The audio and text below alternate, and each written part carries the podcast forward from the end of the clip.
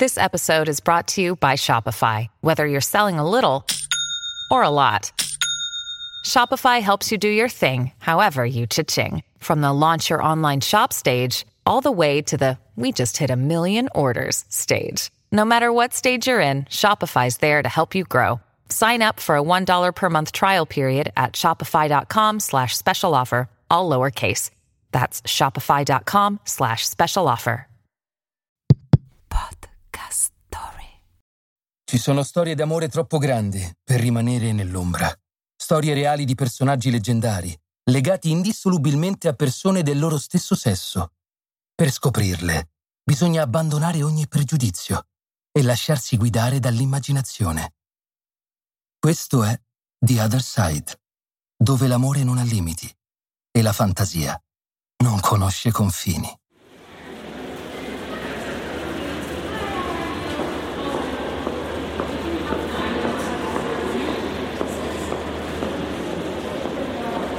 Piccola anima smarrita e soave compagna e ospite del corpo, ora t'appresti a scendere in luoghi incolori, ardui e spogli, ove non avrai più gli svaghi consueti.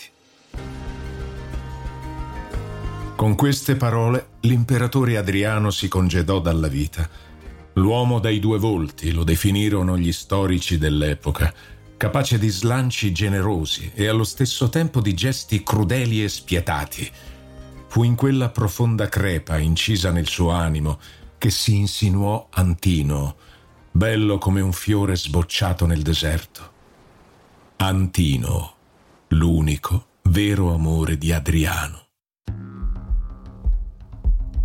La leggenda della storia d'amore inizia dalla fine, da quel maledetto viaggio in Egitto, dove le acque del Nilo restituirono il corpo senza vita di Antino un romanzo rosa destinato a tingersi di giallo. Un caso che nemmeno il geniale detective Sherlock Holmes riuscirebbe a risolvere. Perché un fitto velo di mistero avvolge come impenetrabili muri di nebbia le vicende che portarono alla morte del giovane Antino.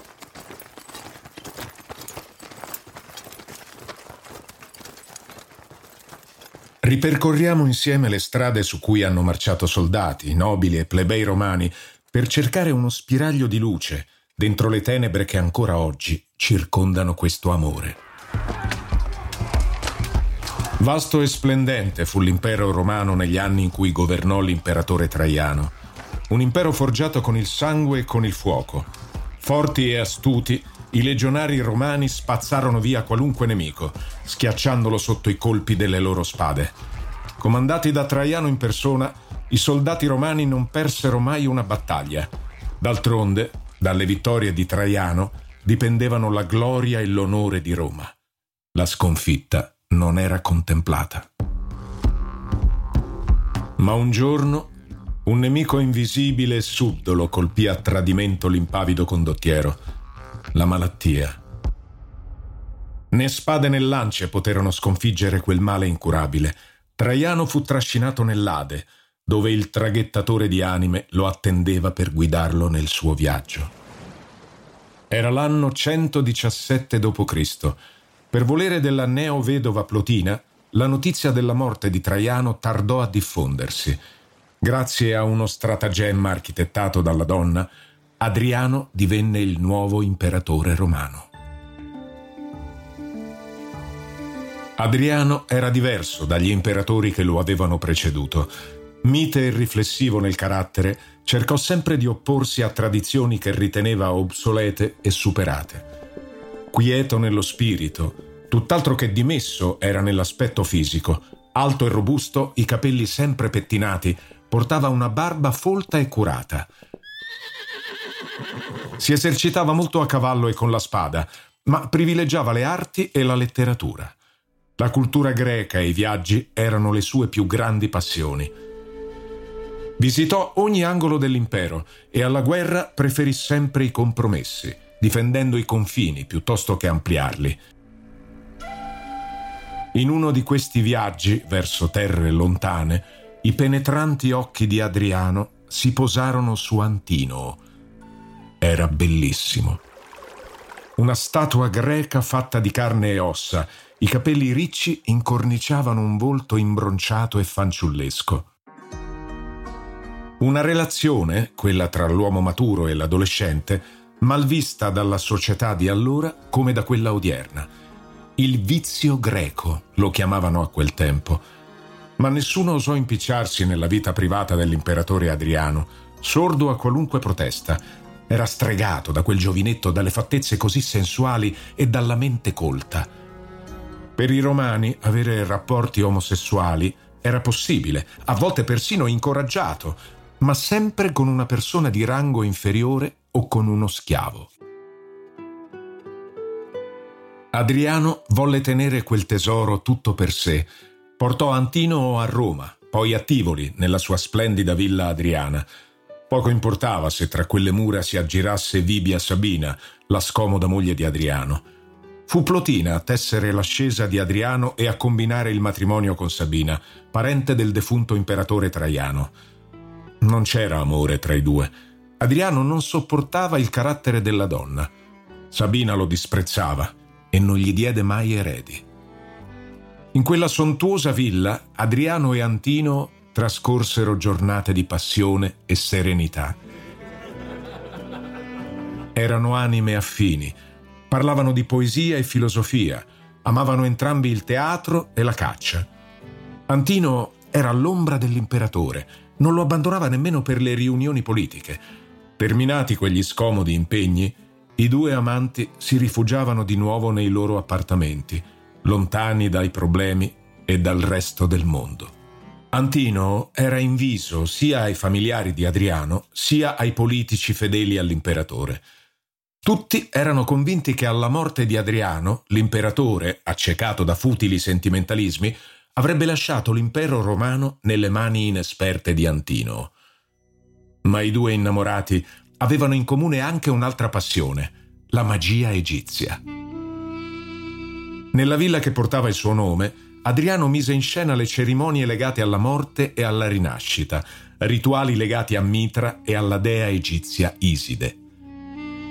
La morte era il terzo incomodo tra i due amanti, Adriano si ammalò di un male lento e incurabile e da quel giorno gli attimi trascorsi insieme ad Antino divennero più preziosi che mai.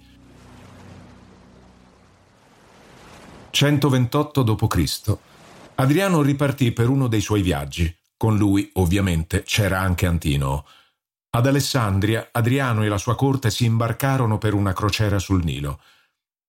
Era una fredda e silenziosa notte di luna piena, quando il destino si compì. Antino cadde da una delle navi e morì. Le urla strazianti di Adriano riecheggiarono in ogni angolo d'Egitto, raggiungendo le orecchie degli dei. Era stato un incidente, dissero alcune voci. Antino era scivolato. Altri sostennero l'omicidio, accusando i parenti e la cerchia ristretta di Adriano.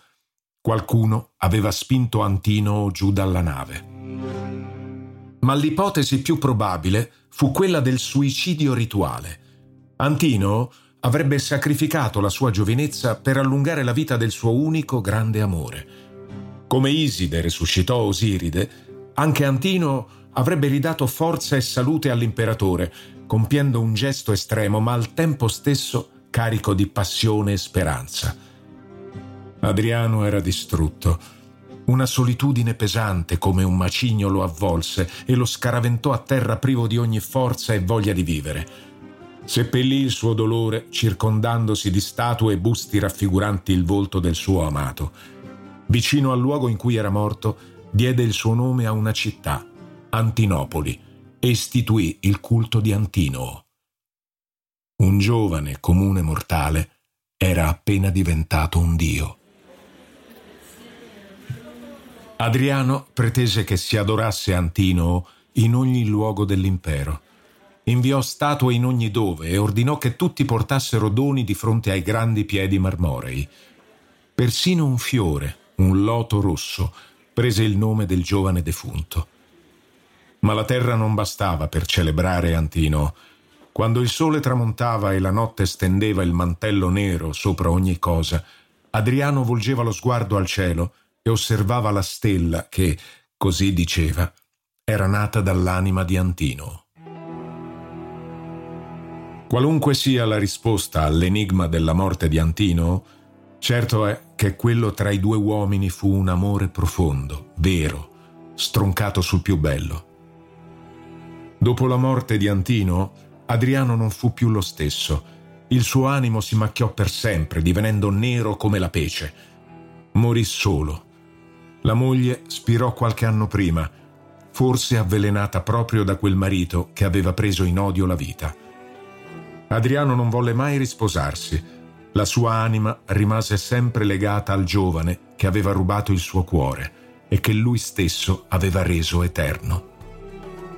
Così si conclude l'immortale storia d'amore di Adriano e Antino, uomini fragili, amanti leggendari, omosessuali.